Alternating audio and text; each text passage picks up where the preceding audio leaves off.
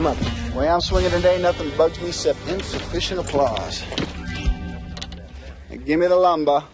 Eh, I think you want to hit the two iron, boss. Said I want the big dog.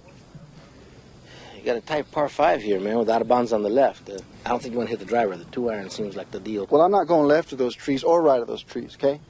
I'm going over those trees with a little draw. That way I get home in two. That way I'm putting for eagle now. You don't need an eagle to qualify. You need to practice playing it safe. No mistakes. Qualify. I want the course record. Now give me the lumber. You want the driver? Here. Hit the driver, tin cup. Get ready! Woo! We are on tour, and we're doing it better than anybody else alive!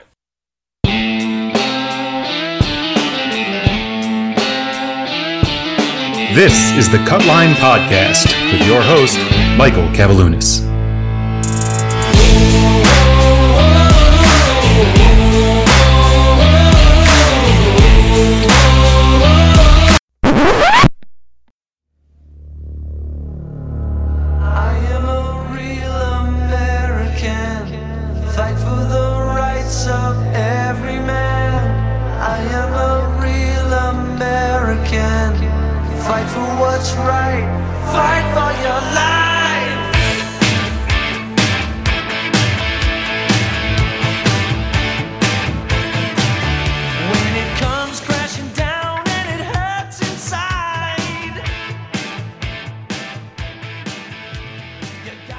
The US Open is a true testament of a golfer's ability to manage a course from tee to green. And can we just make things a little bit more difficult this week? Sure. Sure we can. We are looking at Torrey Pines playing host to the US Open, and six of six golfers is going to take top 60 in ties, not top 65. So get that out of your head. The US Open rivals the Masters for me and probably comes in second only to my crown jewel, the Open Championship. And we've got a loaded field and a course with some real nasty in it. Yet we can't go and do this show without this greeting. Hello, Canada. Hello, Australia. Hello, USA. And hello, UK. What's up, Germany, Sweden, South Africa, Spain, New Zealand, Lithuania, California. What's up, Indiana? We like you now. Thank you for your handle bottles of Buffalo Trace. And a shout out to Henrico County again, up here again. Want to give a shout out to New York, New Jersey, Florida, South Carolina, North Carolina, all my friends out in Plano listening out there. So, as always, we like to remind our listeners that we can be found on SoundCloud, Stitcher, and iTunes, so please subscribe and stay up to date with the cut line. Of course, you can go to cutlinegolf.com and find all the resources, free resources for your PGA DFS analysis. So if you like what you're hearing, leave a like, leave a comment, hit that love button. But if you are a new listener, Douchebag says what? What? we're going to smash this week. But if you're coming back, you guys are glorious. We love you. Love you, suit. I'm Mike Kavaliunas at Lunas on Twitter. And the US Open is here, and we are going to tackle this like a kid in a candy store. Remember, again, all your DFS needs, check out cutlinegolf.com. We have the simulator. Simulate this tournament with all your own manual input. Like you can adjust so many factors in the simulator and it's free, helpful, shows you guys missed cuts. You can adjust pars, course difficulty, course ease. It's all there for you. We have our custom projections, the course report, and soon enough we'll have the core four up and running. And the tournament model is going to be up soon with our new advanced strokes gain data from 2021 available on our Microsoft BI platform. Best part, it is all free. But we cannot do this without our sponsor. Moon shoes, moon shoes, kid powered anti-gravity shoes, moon shoes, a mini size trampoline, those shoes defy gravity. How high can you jump with moon shoes? New moon shoes, mini size trampoline for your feet from Big Time Toys. Each. Look, I know what you're thinking. You want to get a little pep in your step, a little bounce in the ounce, right? The best way to do that, get yourself a set of moon shoes and blast off. I wear them on the golf course. They help me with my game, and they're going to help you with your game. Moon shoes. Go buy them. Buy them for your kids. Buy them for yourself. Fantastic. Now, the cut line is here to bring you in depth DraftKings analysis of the U.S. Open at Torrey Pines. And we're to do the best we can. What is it about good sex that makes me have to crap? Guess it's all that pumping. Pump and dump. To make sure that you're cashing big on Sunday, we'll be sure to bring in timely wax greenside sand traps and a putt that might drop in through the back door. And the cut line is here to give you the best place to build your best lineups, winning lineups, smashing lineups, lineups that are kicking ass and taking names and getting six of six golfers through the cut line. We're going to bring the raucous, the wisdom and dedication, give you guys the best plays this week. So it's Wednesday night. Lineups lock in just a few hours on Thursday morning. It's the U.S. Open. Who is going to be the chalk of this weekend's tournament? The guys I trust, Fanshare Sports and fansharesports.com. So if it, very easy fix, if you're not subscribed, go to fansharesports.com and the discount code, write the word cutline and you'll receive 20% off your monthly membership. Remember, ownership is not a leverage to be belittled. Fansharesports.com. So this is a tournament that forces every golfer to play their best game, and no particular advantage or style correlates to this tournament typically, very commonly. You need to be strong from tee to green. You need to be strong from t- strokes gained total, essentially. And we're looking at guys like Dustin Johnson, Jordan Spieth, Martin Kaymer, Justin Rose, Webb Simpson, Roy McIlroy, Graham McDowell, Lucas Glover. Yes, that Lucas Glover. Past winners, just to name a few. And I don't think this weekend can get any sweeter, but Torrey Pines brings its own list of challenges. So the question is, what are the golfers going to be looking at this weekend? Simply said, go to cutlinegolf.com, go to the course report, and you can get this little bit of information, but we're going to go over it anyway. The last time Torrey Pines played host was the U.S. Open, was in 2008, and if you haven't done so, make sure you go back and watch the highlights of Tiger outlasting Rocco in a 19-hole playoff to win the major. He did it on a broken leg. It's insane. It's one of the best major wins I can remember seeing when I was a young, young lad. Can anyone say GOAT? Tiger Woods? Yeah. Yeah, this course is going to play different this year. Over $12 million was available to install a new irrigation system and replace every bunker surrounding every green on the course. In addition, two holes were extended and several fairway bunkers were replaced to cause further aggravation for the Bombers. While I'm sure there will be some correlations to the 2008 version of Torrey Pines, I would not place much stock in those numbers to create your player pool. The fact is, we have new technology, new golf clubs, and tons of players that are hitting over 300 yards versus in 2008, it was just a few, a little bit of a handful. Now, you're not going to see it set up like it typically is for the Farmers Insurance Open either. The course will be manicured to be as difficult as possible. The rough will be the thickest we have seen in this season, and and it's highly unlikely that we'll see anyone break Torrey Pines as we have seen in the past. Patrick Reed, minus 14. Torrey Pines is going to require an elite tee to green game. In fact, the U.S. Open intentionally designs its courses to produce a, uh, produce a course that just doesn't get a hot putter, right? It doesn't mean that you need to be dialed in an approach. You're not dialed in off the tee. You need the complete tee to green game. The winner is going to need all the tools to come away with this victory. To add additional stress to your day, the cut will occur after 36 holes with the top players in the top 60 in ties. 6 0. So this creates some tough going for those 6 of 6 lineups. So those of you that intend on playing that tight, tight player pool could help you, could severely hurt you. The course will have a slope rating and somewhat flat terrain with incredibly tight fairways, so be witnessed early as hole one is often played as one of the toughest on the course, so don't freak out when all your players start plus one on the day. The holes will get to continue to challenge each golfer, but nothing is more painful for the short hitters than number six as it turns a 515 yard par five into a par four. In 2008, this hole alone witnessed 33 double bogeys, the most of any hole that week at Torrey Pines. To add to the drama on Sunday, hole 17 is built now to break golfers. The new renovation moved the tee box further left, forcing golfers to drive into a landing area that is nestled between two fairway bunkers. Anything off target is going to be penalizing. 17 used to be an easy hole, not anymore. Might change it big time this year. It's the US Open. You're going to see plenty of golfers struggle and the potential for only a few in contention to be the ones or slightly under par, at or under par. Can't wait to see Torrey show its teeth.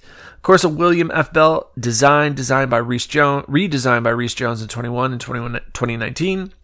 Bent grass with POA greens, typically BOA, POA now. 45, uh, 4,500 square feet greens. Stimp meter probably 13 to 14. It is a major after all. 7,652. Par 71. Don't make that mistake. That par 5 is a par 4. Two water hazards in bunkers all over the course. Looking at the weather ahead. Live weather widget, cutlinegolf.com. It looks like it's going to be gusty and windy, and that's coming off the coast, and that's okay. It's pretty common here at Torrey Pines. But the thing I want to see is the weather the weather draw, right? Are we getting any rain? No, we're not. Not right now, not at this time. So there's really no tee time advantage. We'll see how that weather can change, though. Anything can change with the drop of a hat. We'll be cognizant of that. Past winners include DeChambeau, Gary Woodland, back to back wins for Brooks Koepka, and of course Dustin Johnson. And who could forget Dustin Johnson's fall apart three putt in 2015, which allowed Jordan Spieth to win the U.S. Open, Martin Kaymer, Justin Rose, and of course Webb Simpson in 2012. That was a long time ago, 2012. So, starter says, what key stats are we looking at this weekend? Ball striking, strokes gained approach, strokes gained tee to green, scrambling, driving distance, and fairways gained. I think these are all essential for you guys to get a distinct advantage in analysis of who's going to play well this weekend. Of course, similar courses. I like that U.S. Open rotation, Harding Park, Corrales, Bethpage Black, and Jackson Country Club. So that'll do it for the course report. The next question is who are we going to play this weekend? He's two putts from victory.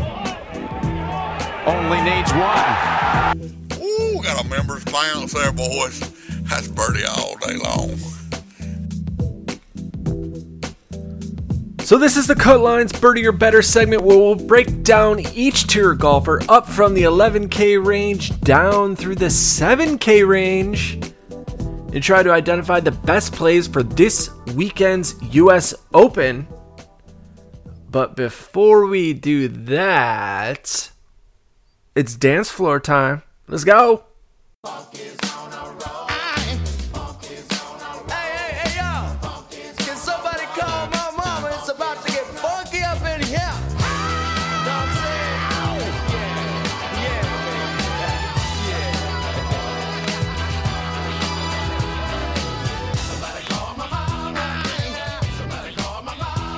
So this week's dance floor is going to look at lineup construction and how what I believe is typically going to be your your common build.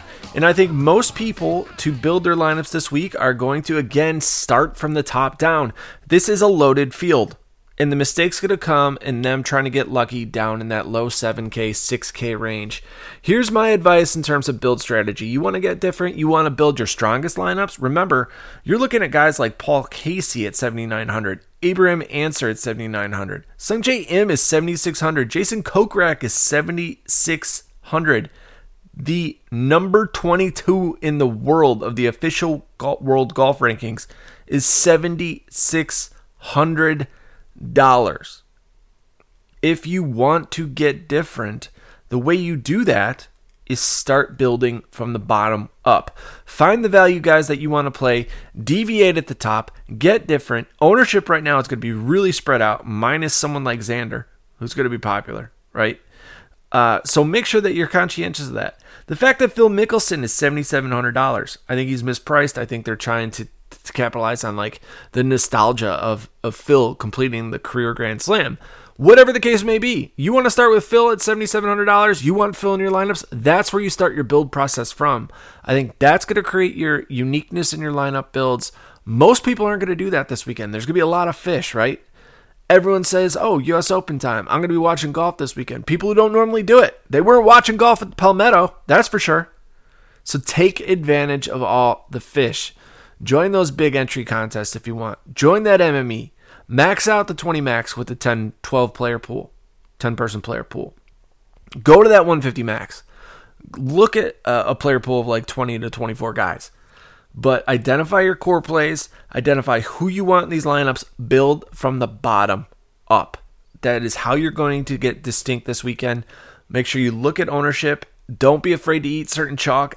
Everyone in this top tier, minus a few people, is going to have double digit ownership this week. So be conscientious of that. It's one thing to eat chalk, it's one thing to have your whole lineup fail because you build incorrectly.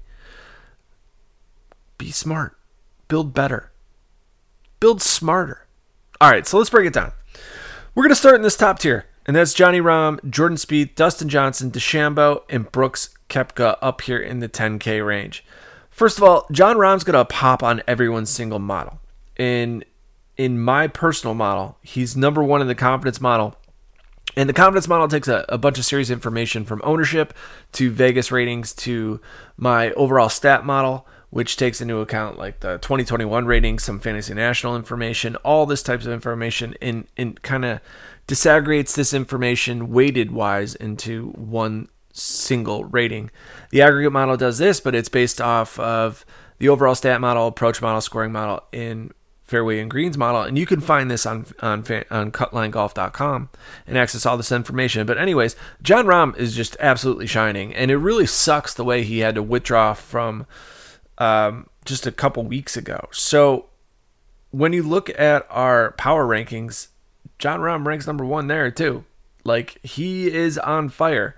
The problem with Jon Rahm, he's eleven thousand two hundred dollars, right? If Jon Rahm doesn't win the tournament and you don't have the nuts everywhere else, you're not winning a lot of money, if any. So be smart.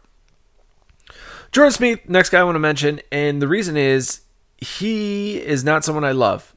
He walked into a win here at 2015 with Dustin Johnson three putting. He's terrible off the tee, like awful, awful, awful, uh, just off the tee. And I really don't think I want any pieces of him, and I don't think the DFS realm is really considering Jordan Spieth either for this particular tournament. I mean, if you look at him this year, he's 88th in the field and hitting the fairway in 2021, and he's 76th in ball striking because he's so bad off the tee. Now, he's not terrible. He's middle of the pack bad off the tee. He's 64th in the field. But the other issue is, is that he just doesn't have the driving distance. So if, if his driver's off, and he has to scramble. And, and don't get me wrong, he's great at scrambling. He's 22nd in the field. I, I just don't love the play at that price at $10,900. You can most definitely go down to Dustin Johnson, Bryson DeChambeau, and Brooks Koepka. And I think all three of these guys are in play. I'm not going to go into the detailed stats over these guys. We know they're elite golfers. We know how good they are. We know the pedigree of Brooks Koepka at majors. And if he's seriously going to come in lower owned, than the other three, then take advantage of that. I think people aren't going to play dumb though. They know Brooks comes to play at the U.S. Open and he comes to play at all majors, as we saw that at the last PGA Championship where he almost won. The point being is that there's no fading Brooks Koepka anymore. He's going to be popular, and people are going to take advantage of his game at the U.S. Open. So we'll see. That's where you could potentially pivot to a lower owned Bryson DeChambeau. A lot of people saying he's going to have issues driving the ball, hitting these fairways, but again, that length may not be a big deal. If he can hit the ball out of the rough and approach the green like he did last year, he won. It's most definitely an optimal play. And of course, Dustin Johnson, has won the U.S. Open before, just won the Masters just two year, uh, well not two two years ago, but the second the Masters two session two tournaments ago.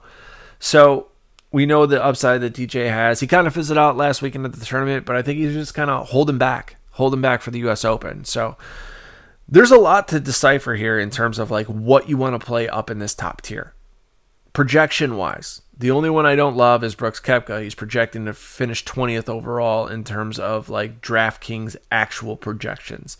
So it, will be curious to see what that, that tends to lead to itself. But the fact is, like, you, you look at him in terms of all stats minus something like putting, like, he's getting better.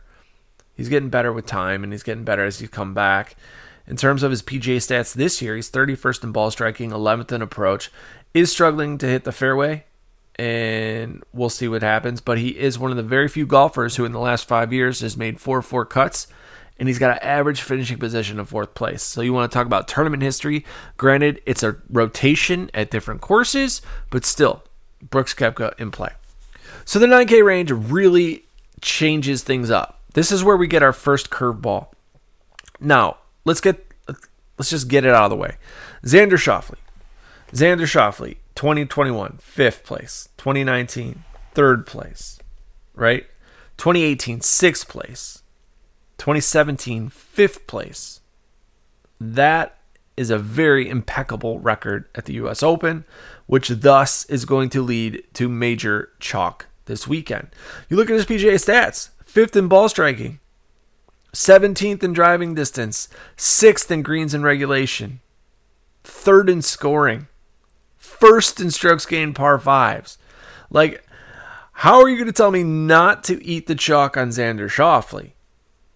Well, there's regression, negative regression. We could see that happen, right? There's a lot of things that could occur here with Xander. And I think if his ownership continues to pump itself up, which I think it will, I think we'll be in like the upper 20% when it's all said and done, just because we're going to have a lot of people who don't really pay attention and know a lot of golfers here, that he is going to be overowned. But look, he missed the cut at the PGA Championship. He missed the cut at the last major.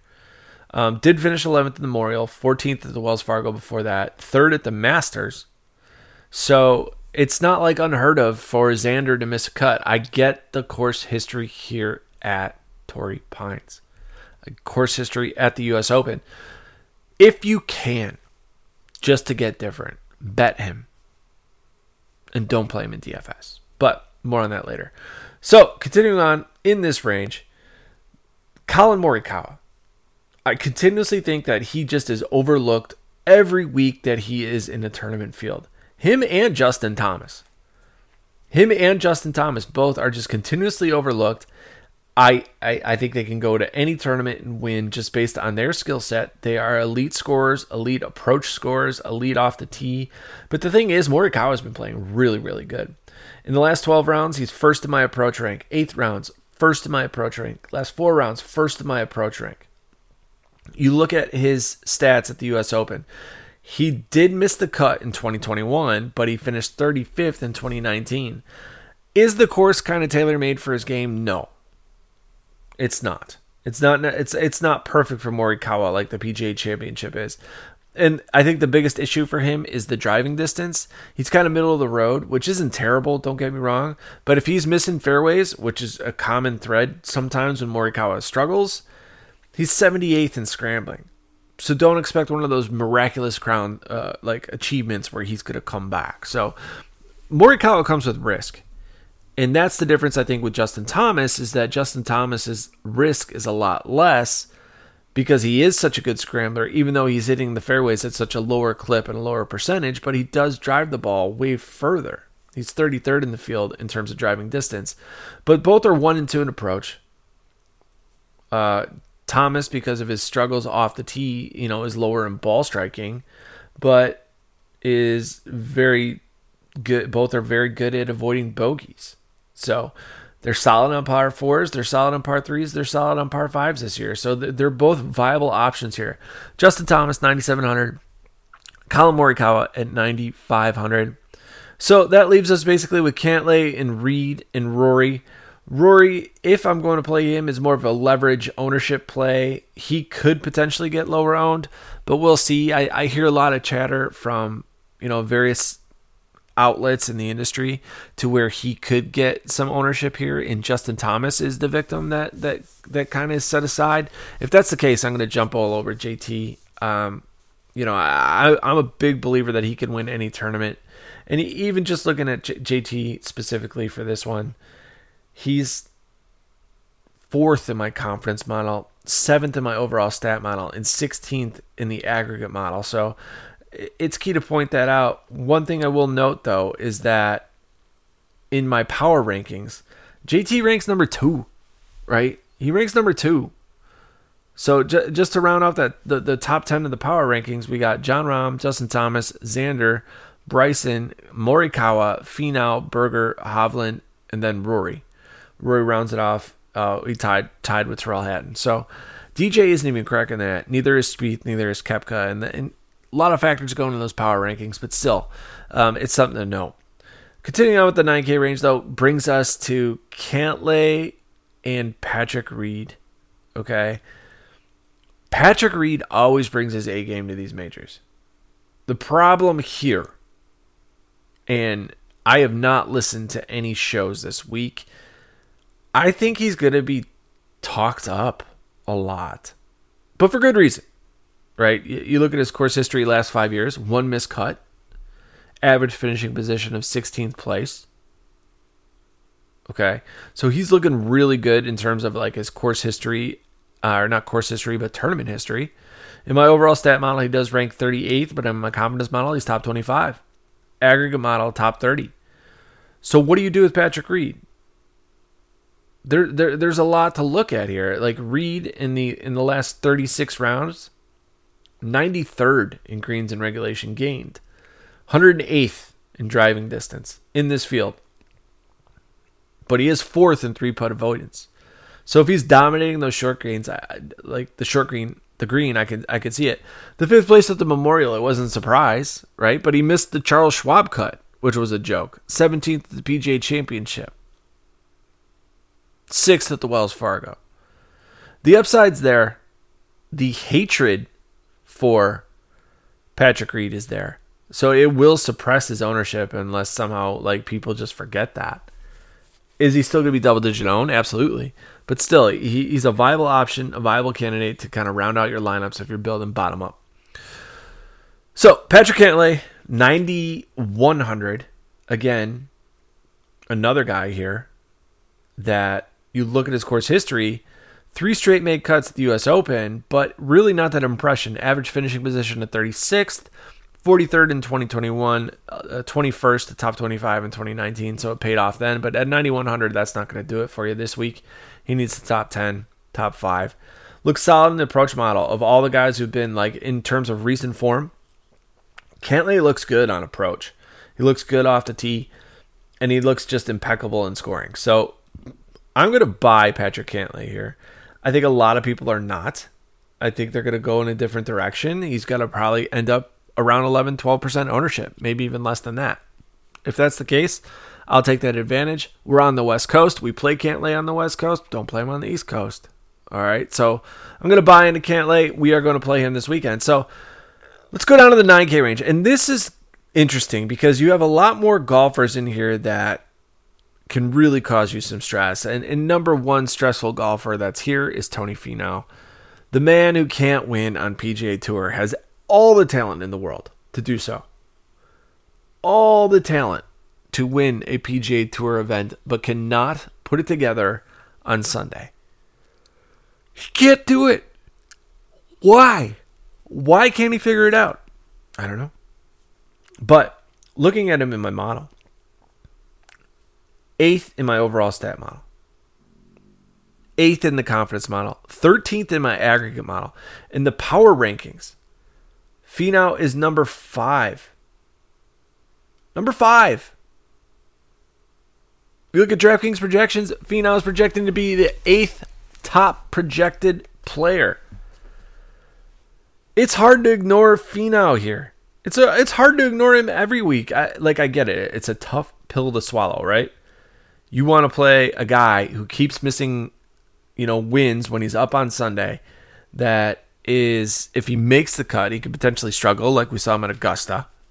Totally struggled. I had him in some of my lineups. I think I had him all my three maxes.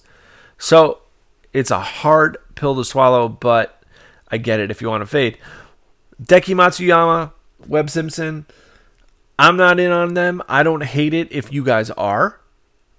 It's most definitely a viable option into your GPPs. The only reason that I'm just not going that route is just I I don't see the fact with Matsuyama and Webb Simpson. The problem with Webb is is the driving distance, right? It's it's it's a hindrance here in this course, but he's still hitting fairways. But he's got to pull the driver out, and we know how terrible he is with it. All right, Matsuyama on the other hand, He's been pretty solid all year and ranked 17th in those 2021 like weighted models. And, and one thing I'm pointing out though is that like the scoring is down. I get that he won the Masters and he won a major, but he's 42nd in scoring, so that's a bit concerning. The other thing is that he's almost he's barely cracking top 40 in par 3 and par 4 scoring. So I would tread cautiously with Matsuyama, but I don't hate it. Will Zalatoris on the other hand, three major championships under his belt. I'm sorry, not wins, but appearing at these major tournaments. Top 10s. Gonna have his official tour card next year. Buying. Buying Will Zalatoris. He's getting reduced ownership. I thought he would have been just like chalk donkey here in this situation, like closer to 20, 25% ownership. It's just not happening. People don't think Zalatoris is going to come through here at the US Open, which is fair enough, but the guy's done everything in his power to prove you wrong, that he's going to be just fine. So I'm going to buy into Will Zalatoris this weekend and his ability to dominate this course. Scotty Scheffler is not getting a lot of love. And I don't know why.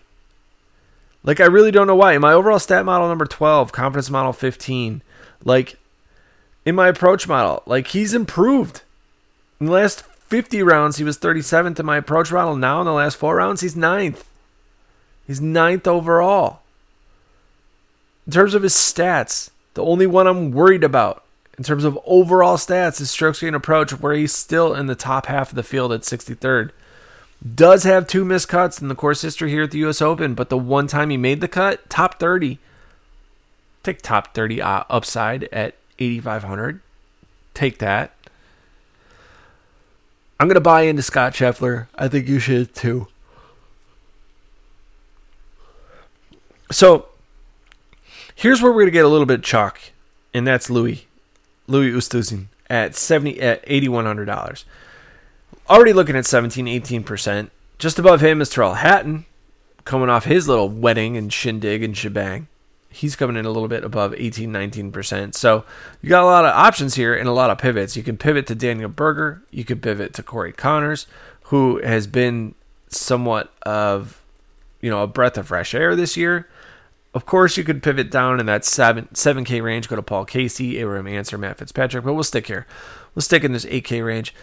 I like Scotty Scheffler when others don't. He's coming in at single digit ownership. I like Daniel Berger coming in at single digit ownership. Now, these are the the type of plays that could burn you, but respectively, Berger's 10th in the confidence model, Scheffler is 15th.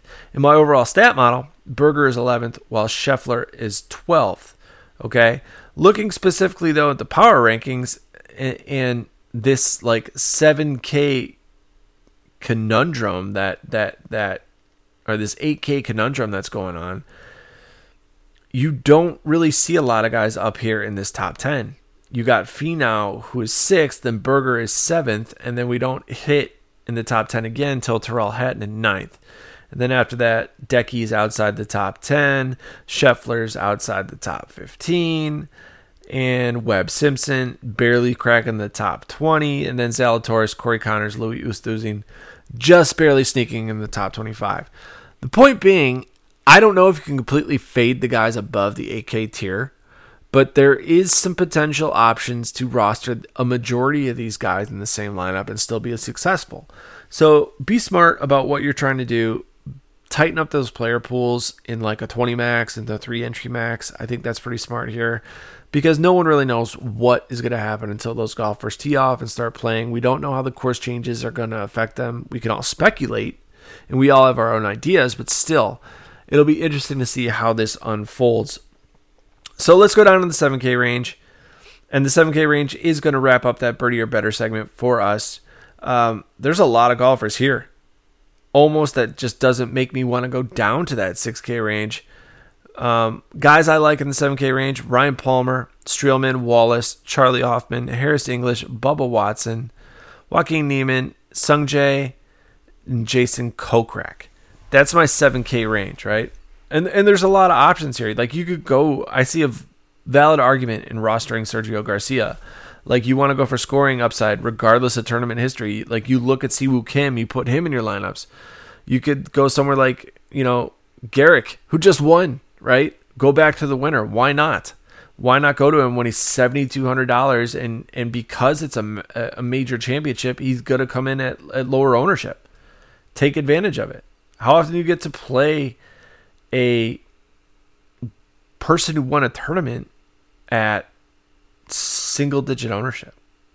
It's basically never. So, uh, looking at the 7K range and the power rankings, we're going to break this down right now. It's interesting to see where these guys shake out because it didn't necessarily fall the way I thought it would. And there was there there were a few surprises at the top. And nothing was more surprising than Shane Lowry in those power rankings being number 1. I was absolutely shocked that that was the case. And and and I don't think I can do it.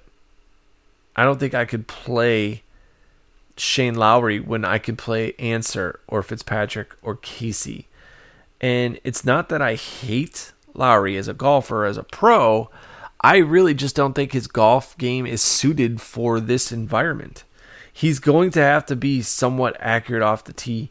And if he isn't, it's going to be a long weekend. And if you look at him statistically, if he's missing the fairways, he's going to have to scramble. And he sucks at scrambling this year, rated outside the top 65. And remember, it's top 60 in cuts this week in order to advance in this tournament into Saturday and Sunday.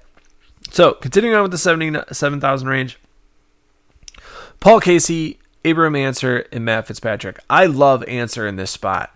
Looking at him in, in, in, in all my models, 17th in my projections model, 22nd in the confidence, 15th in the aggregate, 29th in the overall stat model.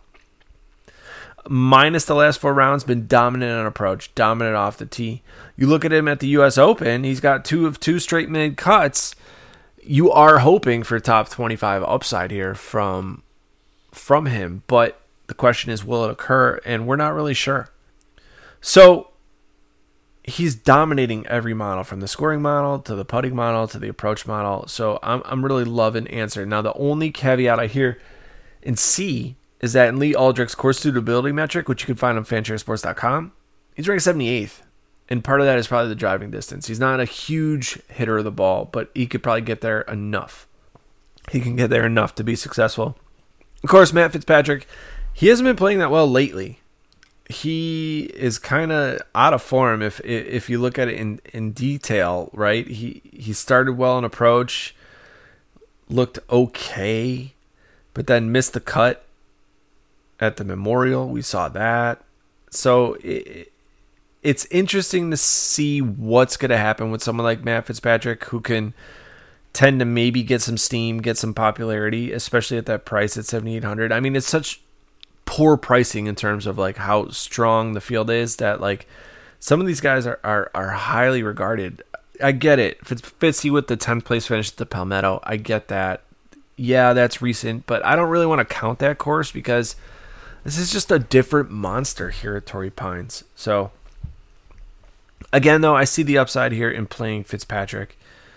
Continuing down in the 7K range, Jason Kokrak, Sungjae Im, these are guys who are coming in lower owned, guys who are in the top tier of the uh, official world golf rankings. We're talking the top 30.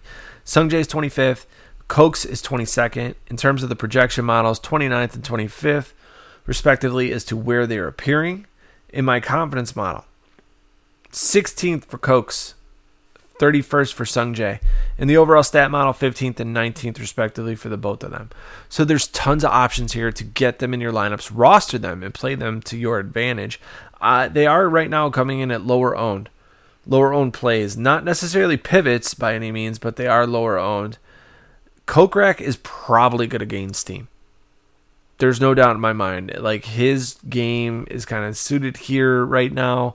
He's looked good versus Sungjae, who hasn't looked good, has looked terrible, coming off a miscut the weekend before, costing people money. So the the fact is, this weekend, like you do what you do, obviously, but there there there's a way to get different here if Kokrak gets super popular. I'm not gonna go jump on the Niemann train. I get the Sergio Garcia train. I just don't like Niemann that much. I, I, think he's a great player. Don't get me wrong. Fits this course well. and it's probably going to bite me in the ass. But his approach has been pretty bad recently. He ranks in the bottom half in the last eight rounds, so hopefully he figures something out away from the break. I will play him in in like 150 max. I don't think Niemann will make it to my 20 max or my 3 max, but you know, stranger things have happened, so we'll see. Uh, Adam Scott, no thank you. Leishman, no thank you. Brian Harman, no thank you. But Bubba Watson, I'll take that T game. I'll take that that that that ball artistry that he has, going left, going right, attacking pins with pin seeking missiles. Will he be able to do it? Eh, probably not. But still, I think it's worth it. You look at his course history here at the U.S. Open, and this is where where the high risk comes in. 51st in 2016, three straight miscuts, and then 31st in 2021.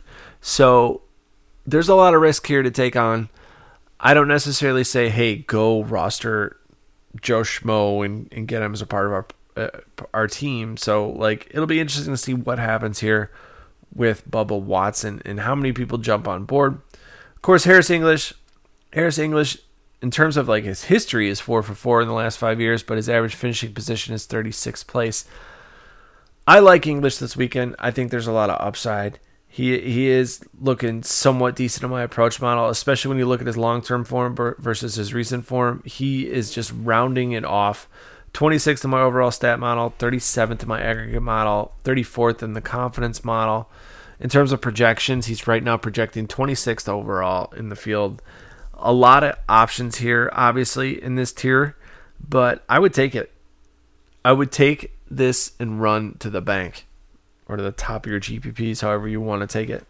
So the last guys I'm going to mention here in this 7K range that I'm going to roster, Charley Hoffman, Garrett, going to, going to roster him again. He's coming off a win. I get it, but that's going to suppress ownership. People think he can't do it again. Well, I'm going to buy that he can do it again. He looks so good last weekend.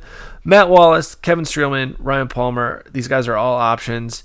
Of course, you can deviate you know differently if you guys want to go down Ian Poulter, you want to take a shot on on on, on Molinari. Not going to recommend that by any means, but Kevin Na, you know we have tons of names down here that you can already kind of witness and see that need to be part of your build construction or at least in-depth analysis and, and studying of the PGA slate. So, well, that'll do it for the birdie or better segment. Let's move on to something better. I can't do it. I can't do it. Double digit ownership, guys. Guys, we can't play. Let's break it. No. Mm-mm. Mm-mm. No. No. No. No. No. No. Hell no. Can't do it. So, this is the Cutline's favorite signature segment. Everyone loves it. Can't do it, won't do it. Double digit ownership that we cannot play in our tournaments. All right, so I'm going to go out on a limb here. I am not going to play Xander Schauffele. There's nothing about his game that I like, that I don't like.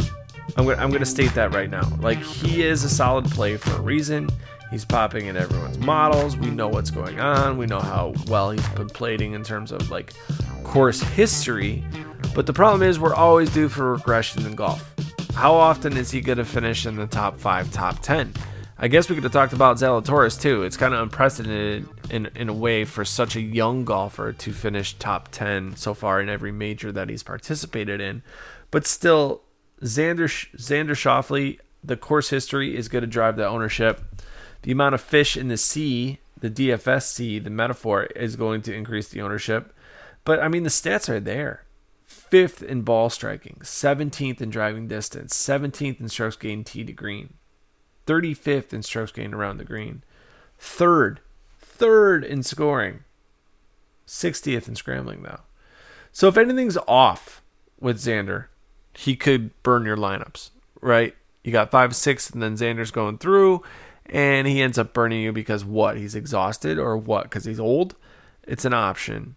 So I am most definitely going to be fading that kind of idea, that concept, and probably take those guys, you know, home with me and kind of go in depth and analysis with them. But moving forward, the other option is Shane Lowry. And Shane Lowry, as terms of double digit ownership, is like 17, 18%.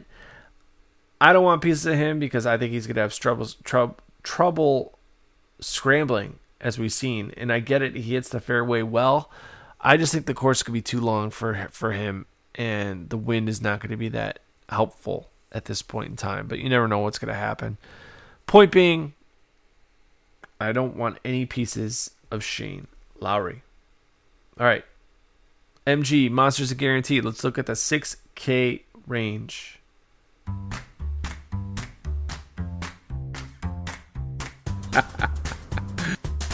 Martin Piller. He is a monster. He is a monster. Miscut, miscut. Martin Piller. I guarantee he will make the cut. Martin Piller. Miscut, miscut. I guarantee he will make the cut. Martin Piller. a monster. I guarantee he will make the So this is the MG Monsters and Guarantee where we look at the 6K range and pick the guys that we expect to finish in the top 25 or better. But as we always do in the MG, we always like looking at the player pool and seeing who metrically is shining at this point in time. And as we load that up, I'm pretty certain we're going to see some common names up here at the top. So, right away, we get Erik van Rooyen, Rooyen. We got Johnny Vegas, Lanto Griffin, Dietrich, Sebastian Munoz, Henrik Stenson, Brendon Todd. Right? These these aren't names I'm surprised to see. So they're they're not necessarily like the top plays, the guys that you want to play. This 6K range, the reason they're priced that way, regardless of soft pricing, you might have some blow up holes for some of these guys. So cautious playing anyone in here. I know like Zach Johnson is down here, everything of that nature. So ju- just a little bit of a, of word to the wise. Now, one guy I want to point out here, and it's a not play, but it's RCB uh, Cabrera uh, Bello. And here's the issue. He has made five of five cuts. Don't get me wrong, in the last five years, but his best finish was 23rd, and that was last year. And he followed a 65 up and 36, 42nd, and 30 seconds. So I don't know if he has the upside.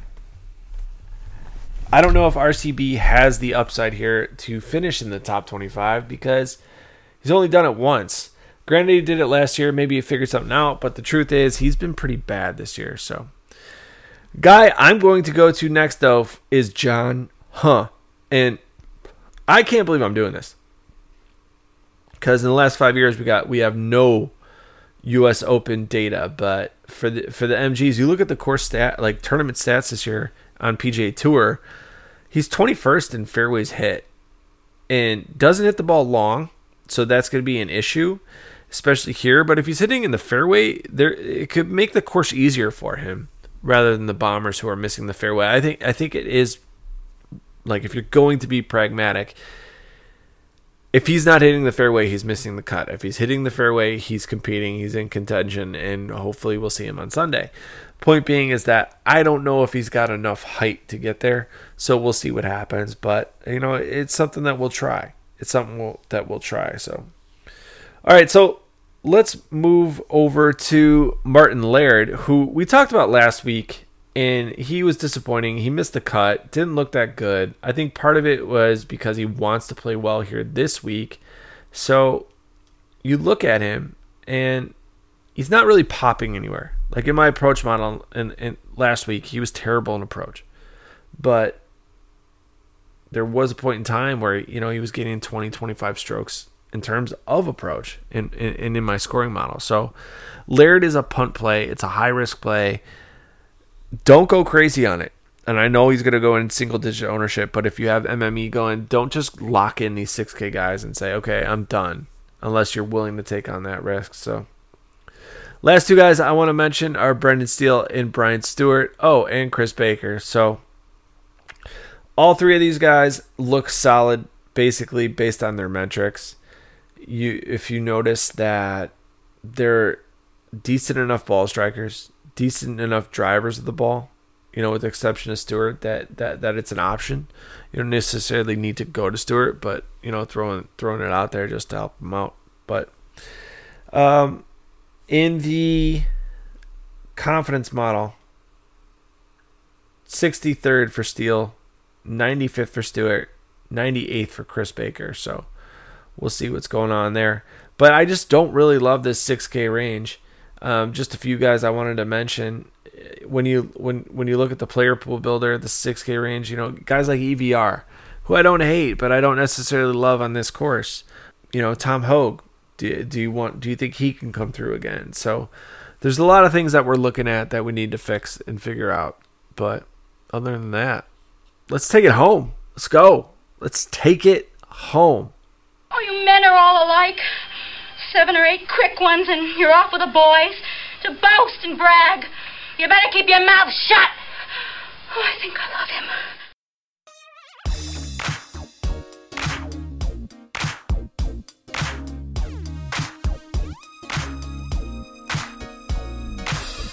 That's it. It's over. It's all over. That was the cut lines breakdown of the U.S. Open. Join us next week as we break down. I think it's the Travelers. I think the Travelers. Pretty sure it's the Travelers. May not be the Travelers. Either way, join us next week as we break down the Travelers. It's the Travelers Championship. I'm pretty certain. And again, thank you to Fantasy National, PGA Tour, and to fansharesports.com. I'm Mike Kavaliunas. You can find me on Twitter at Lunas, L I U N A S. Of course, go to cutlinegolf.com to get all your free DFS necessities to get your fix in, get your wins in. Let's go and get them, boys. Get some winners. Go and get them.